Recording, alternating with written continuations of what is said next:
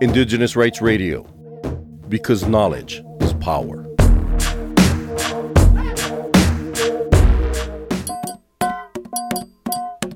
In the US, indigenous issues such as the economy, land grabbing, and healthcare receive little or no coverage in the media. This is primarily because reporters don't find these stories particularly important. Tristan Ahtone, editor at large at Grist, believes that the easiest way to address this problem is to hire indigenous journalists to work in newsrooms. If that is not possible, news organizations can collaborate and work with indigenous reporters at other outlets. There are many ways to safeguard journalism and ensure that the best work possible is being done.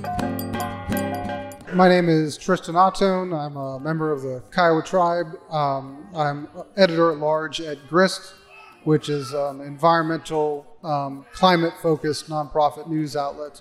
And uh, I run the Indigenous Affairs Desk at GRIST um, with a handful of uh, reporters covering Indigenous affairs issues in the US and around the world.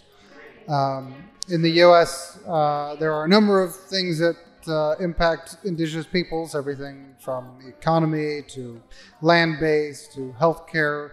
Um, it's a fairly wide mix of um, uh, things that impact Indigenous communities. But I think in all cases, whether or not it's poor funding for the Indian Health Service or it's um, power sharing when it comes to protecting lands, um, all of it is it receives little to no coverage. I think in the United States, uh, primarily because I think reporters don't find those stories particularly important. Um, there's definitely a big uh, gap in terms of uh, from editors who will often ask, well, why should we be covering this? Why is this an issue that will impact our readers in other parts of uh, the country?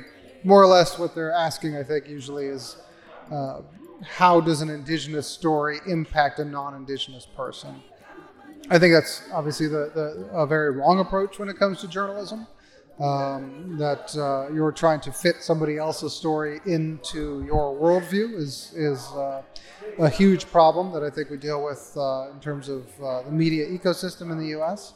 And it's something that shows no signs of going away anytime soon. A number of places have uh, started Indigenous Affairs desks to deal with this problem, but most of them are at small outlets or nonprofit outlets or public radio stations we don't see this at, at large organizations or mainstream organizations.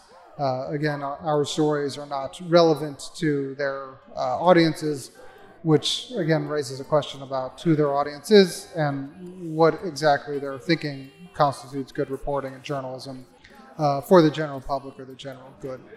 Better coverage, the, the, the easiest thing to do is hire Indigenous people to work in a newsroom. Um, obviously, there's uh, a lot of demand on bringing Indigenous people into newsrooms, which can make things difficult in hiring. But if you can't hire an Indigenous journalist, you can collaborate and work with other Indigenous reporters at other news outlets. There are many, many ways that you can safeguard your work and safeguard your journalism um, and make sure that you're doing the best work possible. Um, and usually that is working with indigenous people. So um, ideally, you're hiring indigenous reporters, photographers, and editors. Um, and in a pinch, it's working with indigenous photographers and editors at other indigenous outlets or other indigenous affairs desks that can provide the cultural competency um, and uh, the abilities to uh, do good work in this area. Or is it only the goal? For more information on indigenous rights, visit www.cs.org/rights and also follow us on Twitter, Instagram, Threads, and Facebook. Your children remember our future remember your children remember modern day